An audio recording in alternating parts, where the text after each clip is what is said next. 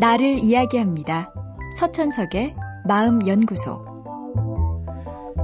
요즘 우유주사라고 하는 프로포폴이 연일 화제입니다. 프로포폴은 원래 마취제인데 중독성이 있고 오남용이 문제가 되어 마약류로 지정되었습니다. 마약 하면 어떤 생각이 드십니까?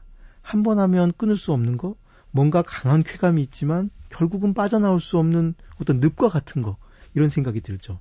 그런데 정말 그럴까요? 베트남 전쟁 동안 미군 병사들 중엔 마약에 중독된 경우가 많았습니다. 1971년 리 로빈스 박사가 898명의 참전 용사를 조사한 바에 의하면 절반이 마약에 중독된 상태였습니다. 그런데 1년 후 마약 중독을 확인해 본 결과 마약 중독이 2%밖에 되지 않았습니다. 대부분은 중독 상태에서 벗어난 거죠. 중독 치료를 받지 않은 경우에도 마찬가지였습니다. 왜 이런 현상이 발생했을까요? 답을 말씀드리기 전에 브루스 알렉산더 교수가 연구한 실험을 먼저 보겠습니다.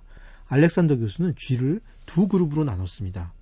보통의 우리보다 200배나 크게 만든 쥐 공원을 만들어서 첫 번째 그룹의 쥐 20마리를 자유롭게 뛰어놀게 했습니다.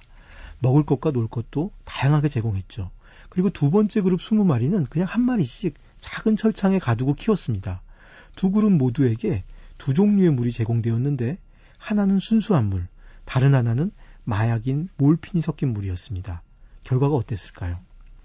작은 철창의 쥐들은 몰핀 물을 많이 마셨지만 쥐 공원의 쥐들은 몰핀이 섞인 물을 거의 마시지 않았습니다. 여기에 설탕을 타줘도 마찬가지였습니다. 더 놀라운 건 다음 실험입니다. 알렉산더 교수는 철창에서 60일 가까이 몰핀 물을 마신 쥐를 쥐 공원으로 옮겨왔습니다.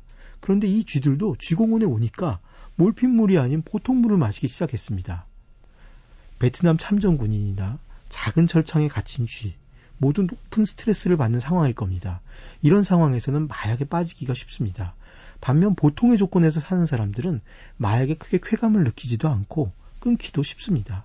마약이란 현실에서 탈출하고 싶고 위로받고 싶은 사람들이 빠지기 쉬운 늪과 같습니다. 지금의 시대는 위로와 탈출을 원하는 사람들이 무척 많이 늘어난 시대입니다. 이런 상황은 마약이 퍼지기 쉬운 조건이라고 할 수 있죠. 마약은 개인에게 심각한 부작용, 심지어 죽음까지 가져올 수 있습니다. 따라서 단속이 꼭 필요합니다. 하지만 단속과 더불어서 우리 사회가 마약이 필요한 사회가 아닌지도 함께 살펴봐야 실효성 있는 대책이 나올 수 있을 겁니다. 서천석의 마음연구소. 지금까지 정신건강의학과 전문의 서천석이었습니다.